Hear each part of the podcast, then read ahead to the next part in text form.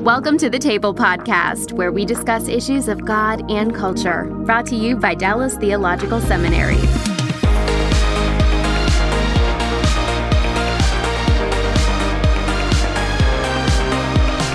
Welcome to the table. We discuss issues of God and culture. I'm Darrell Bock, Executive Director of Cultural Engagement at the Hendricks Center at Dallas Theological Seminary. And our topic today is the arts uh, and Christians. And we have a very special guest, John Priddy. Uh, that's P R I D D Y. I don't want to mislead people about anything about John. Anyway, John Priddy is uh, uh, CEO and co founder of the Windrider Institute, which is a very interesting um, organization. John, we're really glad glad to have you. I'm going to introduce you here in just a second with with some little facts about you, but I, I just want to say thanks for doing this with us.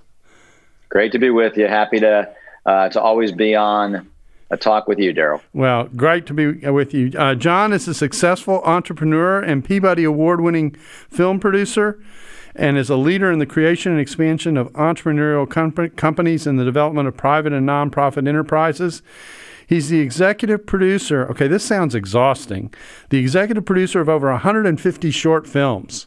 Okay, that's a large number. That's that's. Uh, I won't ask you to name them all, uh, including the award-winning uh, Abstraction, uh, the new Capernaum's web series, along with his brother Ed as an executive produ- uh, producer of award-winning documentaries, and then there's a nice long list here of several things that you've done. So uh, John lives in Boise, Idaho. So that's he's with us um, over Zoom, which is the way everything happens today, anyway. And I mean, I could live in Boise, and we'd probably still be on Zoom. Uh, and then uh, wife of uh, this says 39 years, uh, four grown children.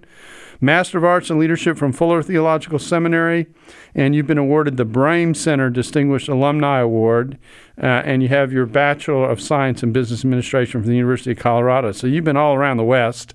Um, uh, so, so my opening question is always the same for everybody: How did a nice guy like you get in a gig like this? Well, I, am tired of hearing that bio as well. But, anyways, thanks, Darrell. It's good to be with you, yeah. and thanks for having me on the show. Yeah, it's uh, it's a it's a it's fun to tell the story. You know, I'm a business guy by background. Uh, came out of the corporate world and then partnered with my two brothers, Mark and Ed, uh, to create a nutritional supplement company, which is how we got to Boise, Idaho, back in the mid '90s. And uh, we were kind of in the right place, the right time. We grew that company, and it was acquired by a public company. And so I found myself at 40 years old trying to figure out what I wanted to do when I grow up and I got the idea that I know what I should do. I should go to seminary. So off I went to Fuller Theological Seminary. Uh, that's about the year 2000, and uh, was pursuing a master's of uh, theology at Fuller. When I really became interested in the power of story and how story is starting to shape our culture, and this is you know 20 plus years ago, and who would have known then where we would be at now today with all this technology and all the different ways that stories could be told? But the Windrider Institute was sort of built out of that foundation while I was at Fuller, uh, to where we got the idea that we would go to the Sundance Film Festival, which is the largest independent film festival in the world, uh, really focus on independent storytellers and uh, independent artists, and that we would go there. And so we did. And we took Fuller seminary students, folks working on their masters, and then Biola University undergraduate film students with the idea that we would go to Sundance and we would uh, watch Sundance films and then come back and talk amongst ourselves. Hmm. 17 years later, uh, we are a full partner with the Sundance Institute, the Sundance Film Festival. This year we did it virtually, and we had over 35 Christian colleges, theological seminaries, uh, pastoral and ministry groups join us virtually for the Windrider Forum and Summit at the Sundance Film Festival 2021. So um, we would have never imagined all those years ago that we would be here today. But uh, the power of story is really important uh, during this era and this time. So, when you were first doing this and you were uh, initially taking the seminary students there, were had you already made a move into into telling uh, into short films, or or were you just interested in getting a window on kind of where the culture was, or was it both? Well, it was both really because my brother Ed and I started producing feature documentary films, and actually, we would find these films at film festivals that were that were created as short films, and then we would get to know the filmmakers and then partner with them to turn the short film, and in many ways, these were student films, um, and and turn them into a feature film. And the very first film that we did was a film called To Die in Jerusalem, hmm. uh, and that film was acquired by HBO, and so right out of the blocks, we found ourselves in fortuitous space where we had made a feature documentary. HBO had come on board as a partner, and um, we started making feature documentary films in parallel to the work we were doing at Windrider. Now, this, and it was really as, as the years went by, the short form content sort of came after the fact. I see. So uh, uh, this may seem like a strange question, but I think it makes sense. So, so you're a business guy, right? And all of a sudden, right. you're making films Right. How much pre preparation did you have? And I put pre on there on purpose. How much pre preparation did you have to go into this space? Or was it a case of, of learning because you surrounded yourself with people who had been in the space? How did that work?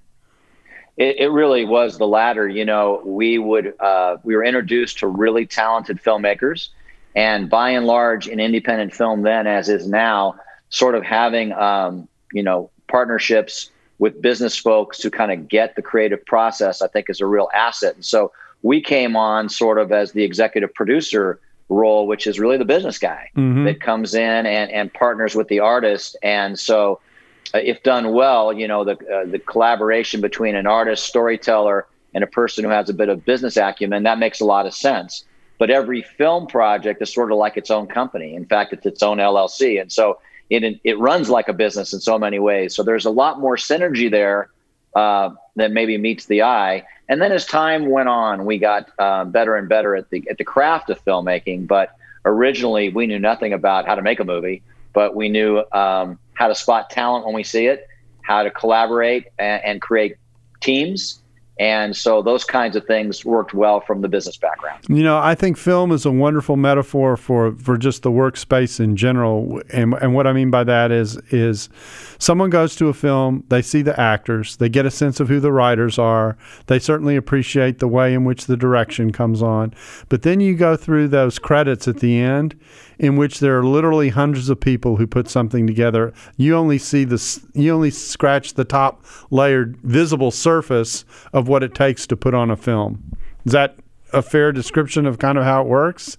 It's, it's so true. And I really appreciate you talking about the credits because at a film festival, actually, the audience doesn't leave until after the credits have rolled. Yeah, I don't That's either. The, I don't leave a film yeah. until I after the credits have rolled because I'm sitting here saying the reason I'm able to enjoy this is because right. of all the names that are flashing before me on the screen. That's exactly right. Even if it's a simplistic, short form, you know, easy film, documentary film, um, those credits at the end are important. And that is, you know, storytelling, filmmaking is an, an extreme collaborative art. Um, it's the ultimate in in team making and team building. You know, I come out of a baseball background, and I still love baseball. Played a lot of baseball, coached a lot of baseball. Filmmaking is not unlike baseball, which is you know the person who plays catcher is very different than the person who plays pitcher, mm-hmm. and the person who plays right field is different than the person who plays third base. But you need all of them, and that's a good metaphor for really how or an analogy I should say for how how filmmaking works that collaborative team yeah. so your director your director may not be the best cinematographer so he, he or she has to find the best cinematographer. Yeah, yeah, exactly right. And and actually, the way I use it as a metaphor is think about what it takes. I, I, it's trying. To, it's an attempt to appreciate the average workspace, which is think about what it takes for you to have a bowl of Wheaties in the morning. Okay, and just think about where that starts versus what that gets to you and how many people have touched that process along the way. Something that you do every day have a bowl of cereal or eggs or whatever it is and all the different industries that are involved to make that happen etc and it's it, it's kind of a celebration what i call a celebration of the mundane you know uh, that that and and film with that art element on top of it is kind of the the the example in my mind of of kind of what we're talking about. What it takes to actually get to those you know 15 minutes or 90 minutes that a, where a person is is uh, hopefully both entertained and made to reflect on what life is all about which i'm assuming Uh, talk about the name Wind Rider a second. I know I've heard you tell this story before. I think this is fascinating. Why Wind Rider? Well, you know, when we first started going to Sundance, the, the, the year prior to bringing folks to Sundance, we really felt like the creative spirit uh, was alive and well um, within these independent films and within the filmmakers. And so we just think about Genesis 1, 2, the, the Hebrew word ruach, the, the wind of God that hovered over the earth, that creation. Um, it sort of felt right to us because the creative spirit that was then is still now. And so we were very much the, uh, the followers of God's ruach, that creative spirit, the wind. And so Wind Riders uh, was who we endeavor to be, folks that were trying to pay attention to where God's spirit was moving in the creative process through these stories. And that's the origination of Wind Rider, that we would be those folks that would ride God's wind. And it's so true. Even when we go to Sundance every year, we don't know. Nobody has seen these films. You know, we haven't uh, we haven't engaged with them yet, and so uh, we only go based on curating these films based on little you know bios on the uh, in the program. So uh, the films come to us very new, and so we explore them uh, in that new creative way. And so that's the inception of Wind Rider. Yeah, and the, and the, just the theological. Uh, I don't know if it's the sidebar or added addition to that is is that when we think about people made in the image of God, one of the things that makes people in the image of God what they are in the creation is this creative reflective ability that God has given to people that we that many theologians do connect to the idea of being made in the image of God. And and this ends up being the expression of it. And then another thing area and space that you work in that I think is fascinating to think about theologically because everything that you guys are doing is just so beautifully tied to uh, thinking through the way creation works and what we might call um, general revelation or common grace, that space of looking for those things in in our lives and in the creation that make us reflect on life. You know, um, that that's the thing I really enjoy about the pieces that you all put together. I, I, I never walk away from a piece that you all put forward without reflecting on something that's going on around me. Well, thank you. You know, general revelation is an important part of how we view this. Common grace is an important part of how we view our work, but also how uh, the starting point is a bit different in how we come at, uh, you know, cinema storytelling. You know, so often in the church we start with scripture and then work our way out from scripture uh, to the topic at hand. But in our space, we reverse that. We even say, you know, theologians will appreciate this. The Dr. Craig Detweiler, one of our co-founders, calls it reversing the hermeneutical flow. Yeah. And really, it's starting with the content, the story itself, in this case, film, and working back to scripture. And we see when we do that, general revelation and common grace are more self-evident uh, when you start with that commonality and work back to our to the scriptures as opposed to starting only with text and moving forward that way. Yeah, so, yeah. I, I've just done a book called Cultural Intelligence, in which the last chapter talks about how the church needs to do a better job of teaching by what I call switch hitting. You mentioned baseball, so you know most seminaries teach their students to go from text to life, but most people read their Bible by going from life back to the text. So that's why stories step into that space because they, they take you to that place and then you go from there. And, and, and the appeal was we need to do a better job of understanding the Bible canonically enough that we're able to take life as it's dished to us and make sense out of what's going on theologically. And I think some of the some of the things that you do take people there. Um, but it's interesting; they don't always take them there through words. They take them there through images and storytelling, etc. And I do think that one of the things that's happened, at least in my lifetime, and John, I'm, uh, I guess it's true for you as well, is is that the importance of story has really um, it's always been with us, but there's a sense in which with all the technology that we have today, et cetera, that there are just a myriad of additional ways to get at story than was the case, say, 200 years ago?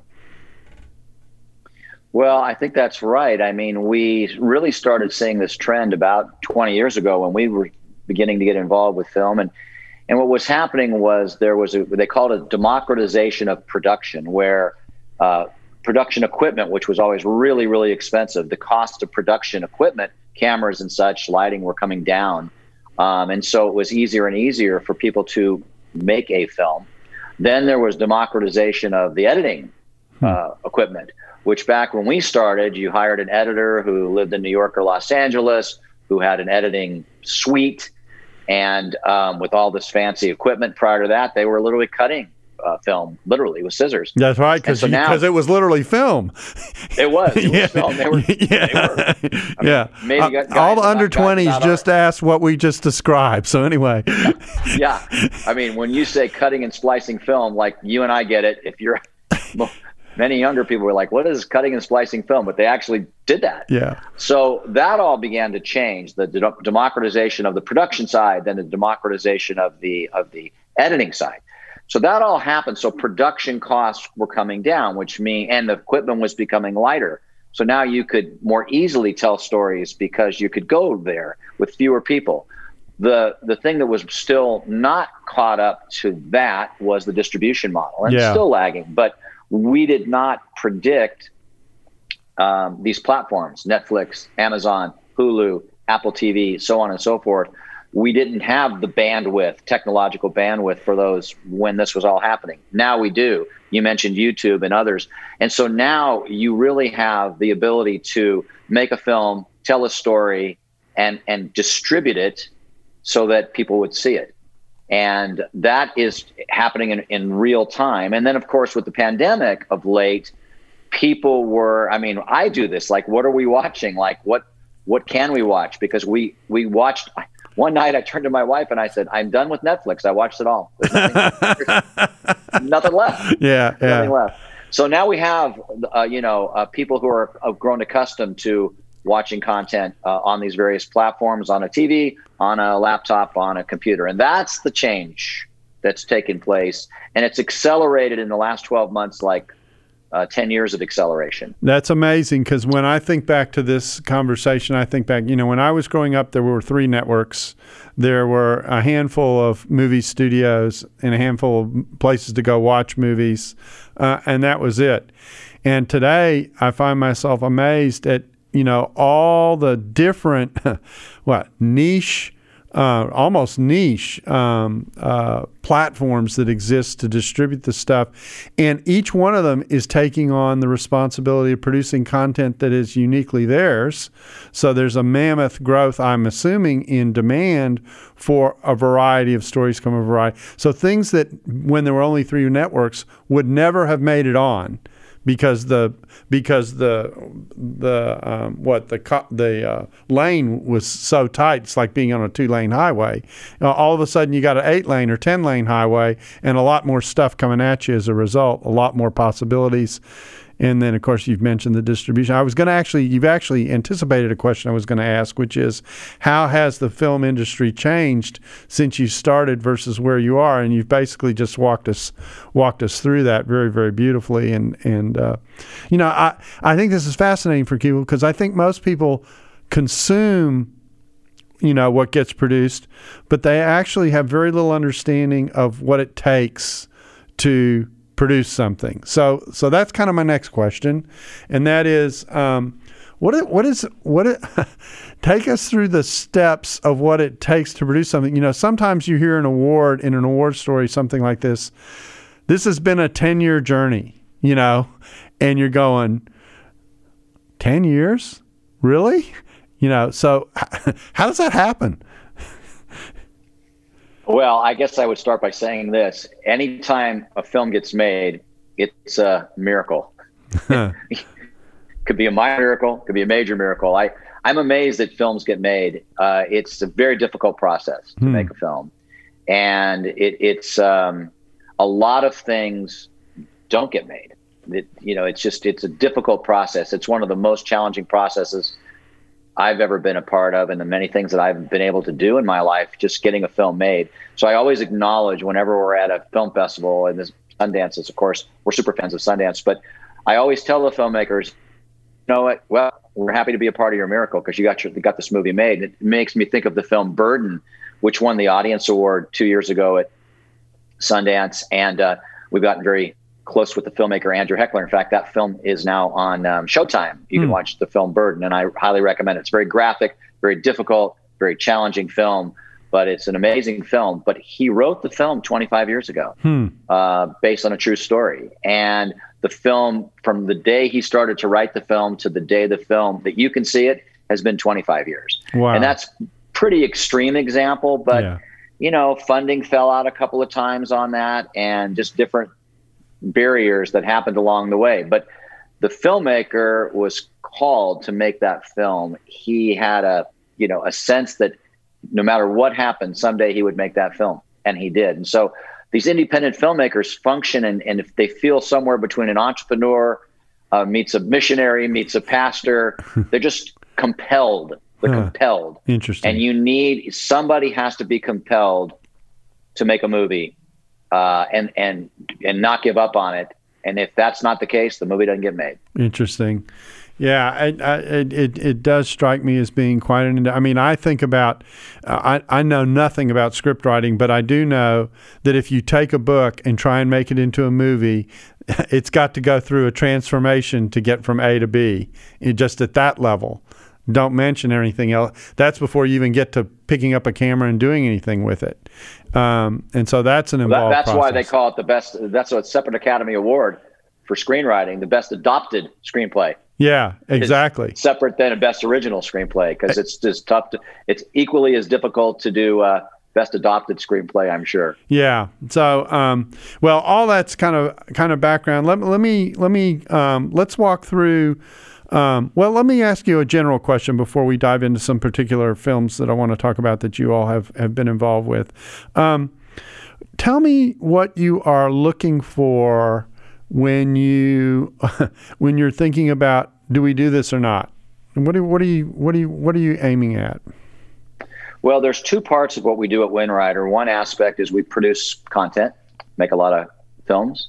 We also curate and license content um, and so we have an ongoing library of films that we both made and films that we've curated and, and licensed uh, in, into our library. And we look for the same thing in both, whether we're making something or or curating a film to license, which are we believe at Windrider we're endeavoring to find films, make films, and find films that open up the highest potential for conversation around a topic. Hmm.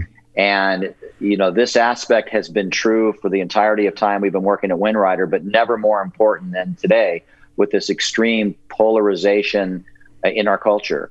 Um, everybody is coming from a binary perspective these days. I shouldn't say coming from, sort of being forced into binary groups, tribal groups, and we're no longer having conversations around a topic. And so for us, the selection process of stories we choose to make, the selection process of stories we choose to license are stories that take an issue that's really important today, and in particular important to people of faith, but to everyone in general, universal importance, and a story that could transport us outside of these binary groups and into a more directional thinking through conversation. And those conversations that we have are with the filmmakers or the characters or subjects of the film. And so that's what we're looking for. That's our that's our runway that we try to try to always stay in is is creating conversation. Okay.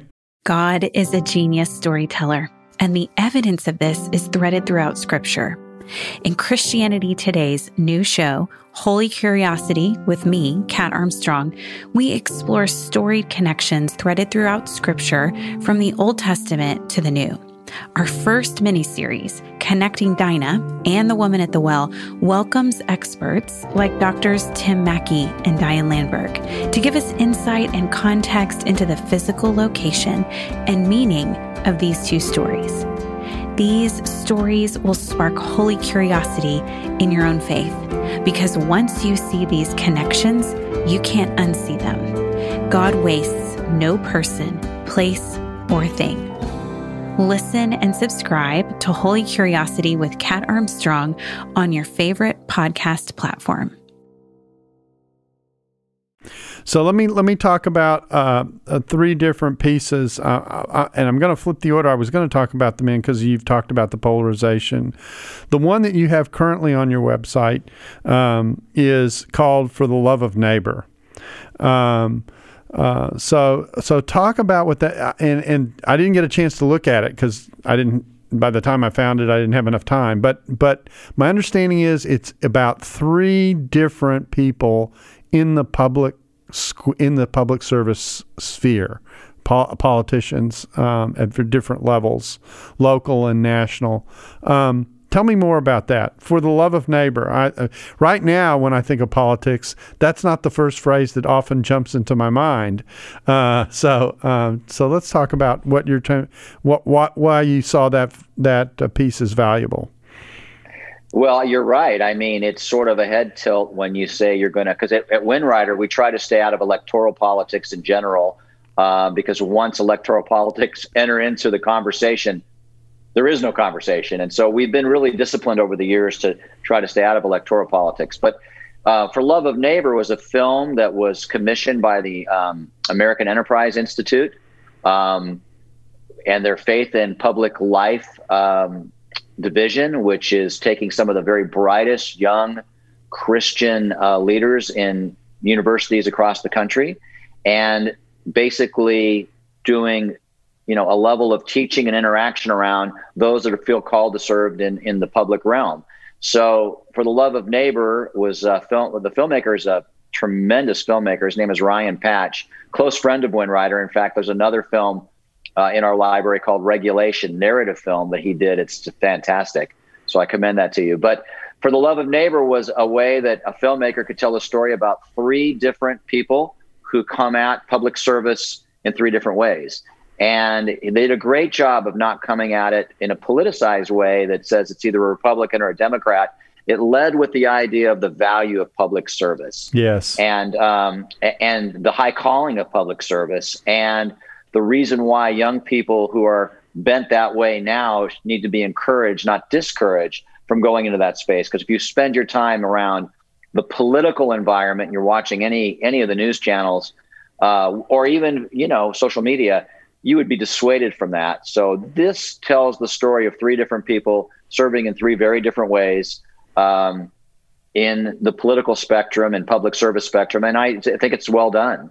And I think we need it. It feels like a tonic uh, or a healing balm for why public service is important. Yeah, I'm attached to an organization here that's primarily local called Christians in Public Service, in which the attempt is to minister alongside public servants. And people who step into that role are under incredible pressures from constituents, um, you know, in terms of both the kinds of decisions they face, the expectations that, that are had of them, uh, the way in which, um, at least in many political environments today, you have to be constantly raising a lot of money in order to in order to run. Although they're under terrific pressure, and um, and so we've tried to come alongside them like um, almost like a chaplaincy with people who've done public service before. It's completely nonpartisan and and just trying to serve them as Christians alongside. And and I think it's a it, it's an aspect of public service that again most people aren't even it's it's like the filmmaking. They aren't even aware of what that part of, of a person's life is who who tries to go there and what what that can mean for them and the pressure that they're under. So i was i was actually intrigued to see this because of that and i'm i'm actually looking forward to watching it. So that's uh, that's a uh, that's a good example. Let me give you the second one. This is the first piece that i ever saw that you all did and and i and i still have a soft spot in my heart for this. It's beneath the ink uh, and and and Billy Joe White, who just was an interesting character, and I just think his story is fascinating. So um, most people go beneath the ink. What in the world could that be about? Well, uh, beneath the ink, filmmaker is Cy Dodson. Uh, the the character in the film. It's documentary short, only eleven minutes, and I saw the film for the first time at a film festival. I think three years ago I've lost track of time. And I watched the film and I was just like blown away by it. It's the story of Billy Joe White, who lives in um, Appalachia, uh, Zanesville, Ohio. He's tatted up from head to toe. He owns the Red Rose Tattoo Parlor in Zanesville. Filmmaker Cy Dodson, who currently lives in Minneapolis, is also from Zanesville, Ohio. Hmm. When Cy was going back home to visit his dad in Zanesville, picked up the local newspaper and saw an article uh, that Billy Joe White was covering up hate tattoos free of charge uh, in his tattoo parlor. And so if you have a hate tattoo, uh, come on in and, and, and they'll cover it up and turn something awful into something beautiful. So the film shows people who are coming in with uh, swastikas on their body and Billy Joe turns it into uh, a flower or uh, a burning cross and a hooded Klansman that get turned into an American eagle. But but the people, the, the the outward change of those tattoos is one thing and an important thing. But the reason why the folks coming in to have those tattoos covered and the stories of their own transformation is is really the heart of this story. Um, and one of the subjects in the film who had literally a burning cross and a uh, hooded Klansman on his back said the reason why he wanted to have the tattoo covered it was he had a son he adopted an African American son. Hmm. and he did and he didn't want his African American son to ever see that on his back. And so on the outside you have change and and on you know on the inside prior to that. And we do what we call the W episode which is a talk you know a talk show with a filmmaker or subject of the film after each film. And we the W episode with Beneath the Ink Phil Allen uh, was moderating it, great moderator for our shows, and he basically said it feels like uh, baptism hmm. to some extent, you know, like a new creation with that. And so, yeah, beneath the ink, Cy Dodson, Billy Joe, yeah. Nah, it's a great, great piece. you know, I, the I'll put it this way: you go watch that piece, and you'll be hooked on Windrider because you'll understand what it's about. I mean, it's just amazing, uh, amazing piece of film.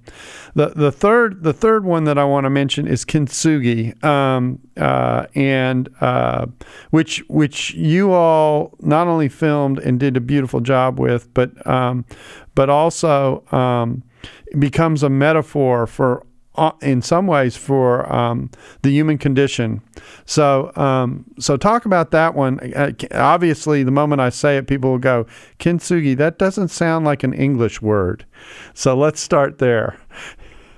Kintsugi is not an English word. It's uh, it's, Japan- it's Japanese, mm-hmm. uh, and it's. Uh, I think Kint means gold and Sugi means mended, or the other way around, one of those two things. But we work closely with Makoto Fujimura, who's a world renowned uh, artist. And we had been in Japan filming some uh, short films with Mako a few years back. And Mako um, really was interested in um, this movement, you know, theologically from creation to new creation.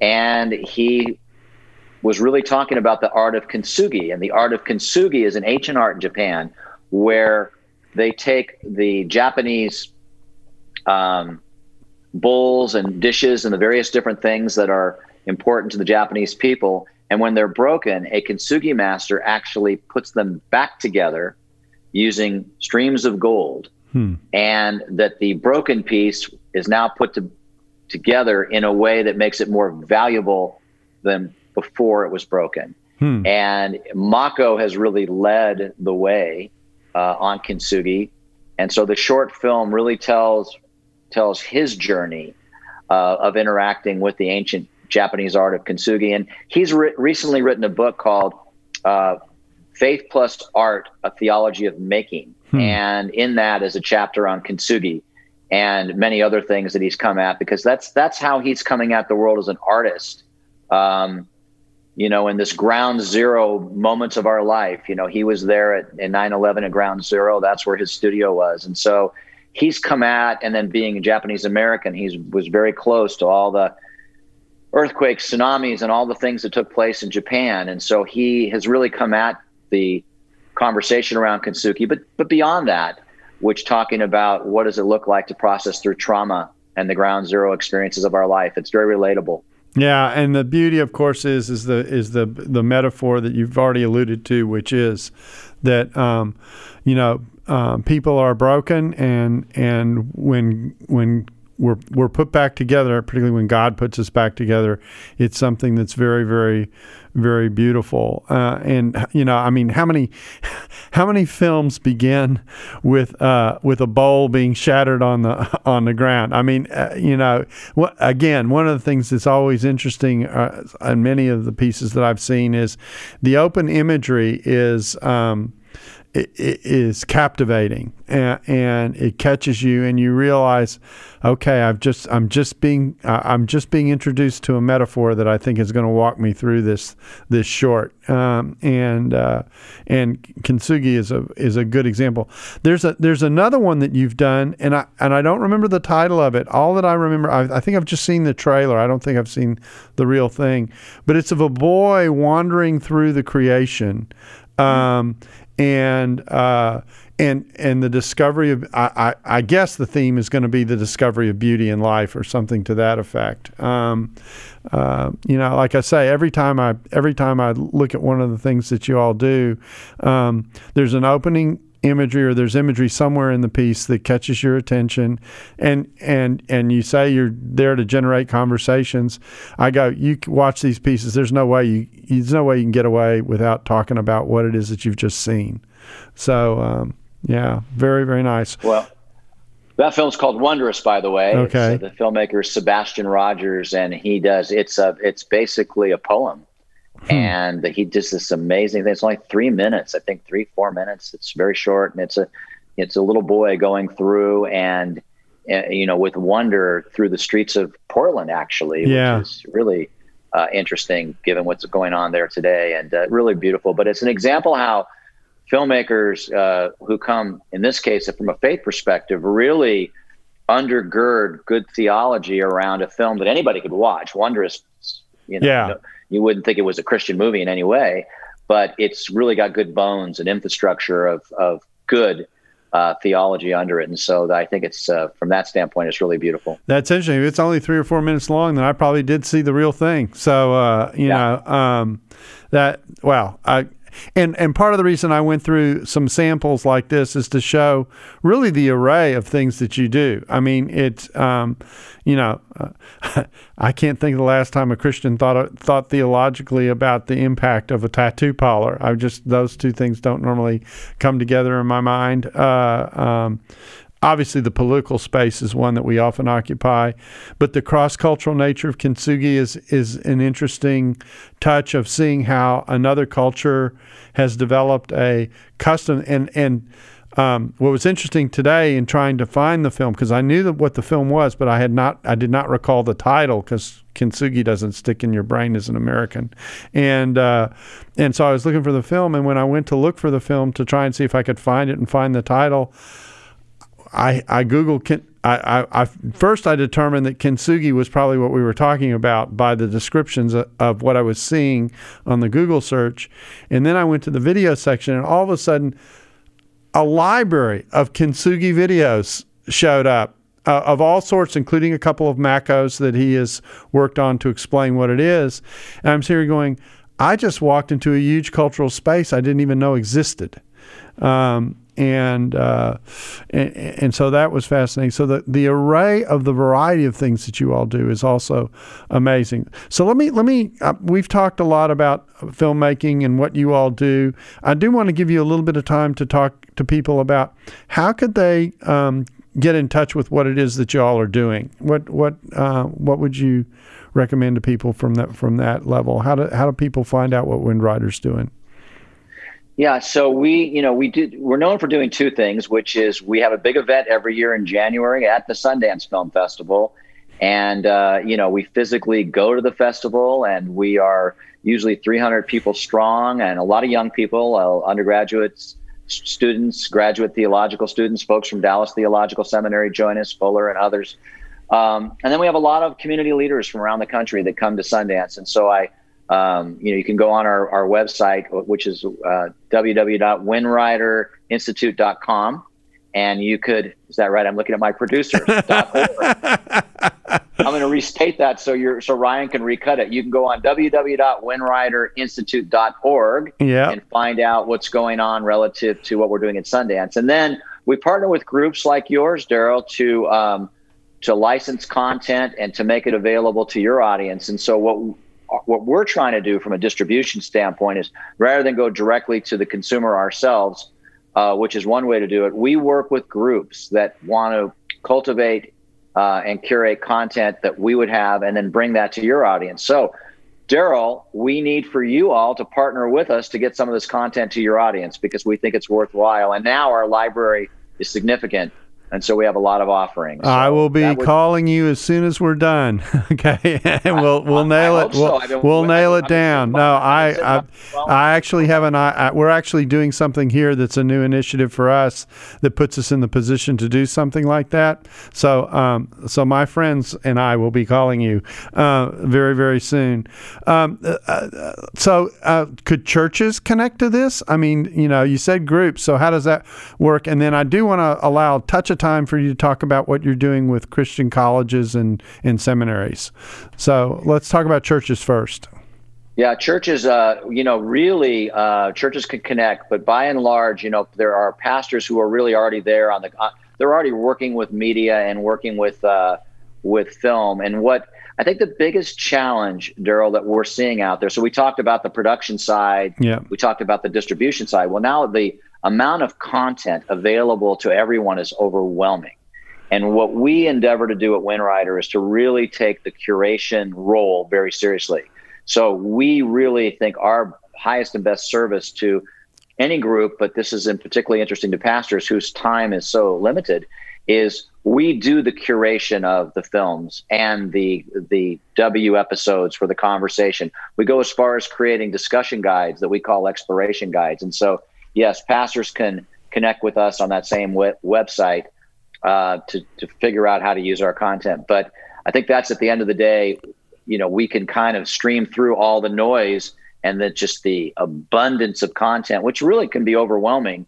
Um, and we try to curate content with an eye towards usage uh, in ministry context. So, um, so um, I'm thinking about this. You know, people have have had book clubs for years. You could theoretically have a Windrider club in which you look at a different piece each time you meet. Um, how how vast is the library? That would be, um, I think, a, a question. Our, our, our library is already up to 50 films, and we will have over hundred by the uh, the end of this year.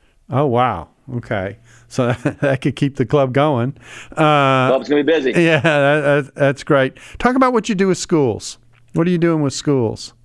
You know, um, I'm a big fan of CCCU education, Christian colleges and universities, and um, you know, it's a very challenging time to be a Christian college today. And and within our partnership with AEI, we work with them, and a lot of those students are Christian leaders in secular schools. So we have a real heart for the next generation of Christian leaders. So oftentimes people think of Windrider as about a film group, but we see ourselves as a both and. Yes, we attract the next generation of storytellers and filmmakers, and that's important for sure.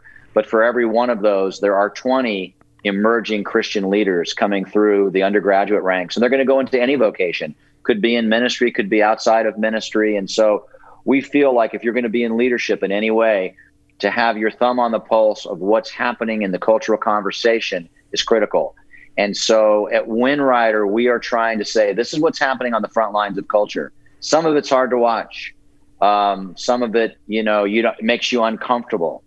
And um, we feel though that the young people today really need to be able to see what's happening uh, out there on the front lines. And in many ways, we would say we're training a generation of first responders hmm. to be by the time this challenge comes into their context, they're not surprised by it. They've already been in the trauma of it. They've seen it. They've um, they've known how to respond. And so when it comes to in their context and their sphere of leadership, they're ready to to deal with that as it happens. And so it's sort of like at the Sundance Film Festival, as an example, for an undergraduate student to go you're going to see cultural conversations that are going to be coming into your context six months down the road, a year down the road. And it really gives you a chance to think through what you think about these things and um, how to respond to them and to have a ready response hmm. um, and a gracious response because the complexities of life today are um, are numerous Yes. So that's why we have a heart for young people. And, you know, we know um, as it relates to the faith conversation that, you know, young, for, for the first time, young people are, you know, uh, leaving the faith and, and not returning uh, when they hit adulthood. And so it's very important for young people to also see the, uh, the beauty that undergirds um, our faith tradition. So uh, I'll ask you. This will be my last question. Um, what is the challenge that you see in? Uh, if you were to think, what is the biggest challenge uh, uh in the in the arts area? Uh, what what would you see that as being? And and then what advice would you give to people who observe the arts from a Christian point of view about that challenge?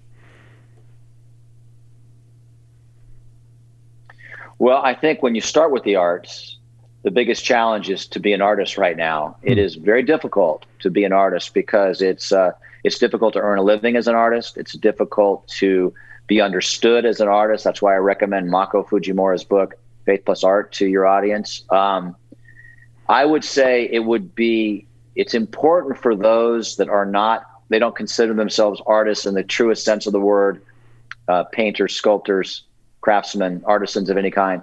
The church needs to surround those folks and to to help them, providing resources, buying their art. You know, be an art buyer. Um, I love to buy art from local artists. I, I, like to think about a place in my house where um, a piece of art is needed, and then go find that from a local artist. And so I think, in many ways, the challenge of the arts is that our lack of appreciation, understanding of the artists and the need that we have. You know, we work really closely with the international arts movement, and, and um, we hear that over and over again from artists across the board, um, just to be recognized and seen and come alongside as a valuable part of our communities. And and now more than ever, you know, artists are. Uh, we have a little little video with Mako that he said artists are like honeybees, hmm. and uh, they pollinate Hmm. And so, you know, it's uh, it's we we need artists. So, kind of a long answer to a short question, but it's I, spent a bit of time on it because it's near and dear to my heart. Yeah, um, well, I mean, and, and that's how I got involved originally is by coming alongside artists and being in the room with them as they're trying to present and sell their art, uh, standing with them arm to arm. I think it's an important thing, and there's a lot of gaps in our communities around that. Yeah, when when the culture is only filled with art coming from somewhere else, without asking some of the questions that the kinds of artists you are highlighting are highlighting, um, you know, then the challenge even becomes greater. So we need we need artists who can speak into the space, um, speak in quotes. I mean, you know, tell stories in that space, yes. and and in some cases just visualize in that space in a way that that causes people to reflect. Well, John, thank you very much for taking the time to be with us. This has been uh, a fascinating time, as it always is when we interact. Uh, I will be calling you. We do have an idea in the back of our heads for what it is that we're thinking about doing that I think will connect with what you all are doing. So, um, just great to be with you uh, again, uh, as always. And uh, I want to thank you. Thank you, Darrell. Great to be with you and your audience. You're very, very welcome. Uh, thank you for listening to the Table Podcast. If you enjoyed the episode, please head over to Apple Podcasts or your favorite podcast app and subscribe so you don't miss an episode. And if you wish, leave us a review on the Apple Podcast. Uh, that always helps more people find us. And uh, and and we're like we're like Windrider. We want to be found. So because uh, because we think we have something worth finding and reflecting on. So thank you for being with us, and we hope you'll join us again soon. Thanks for listening to the Table Podcast. Dallas Theological Seminary. Teach truth, love well.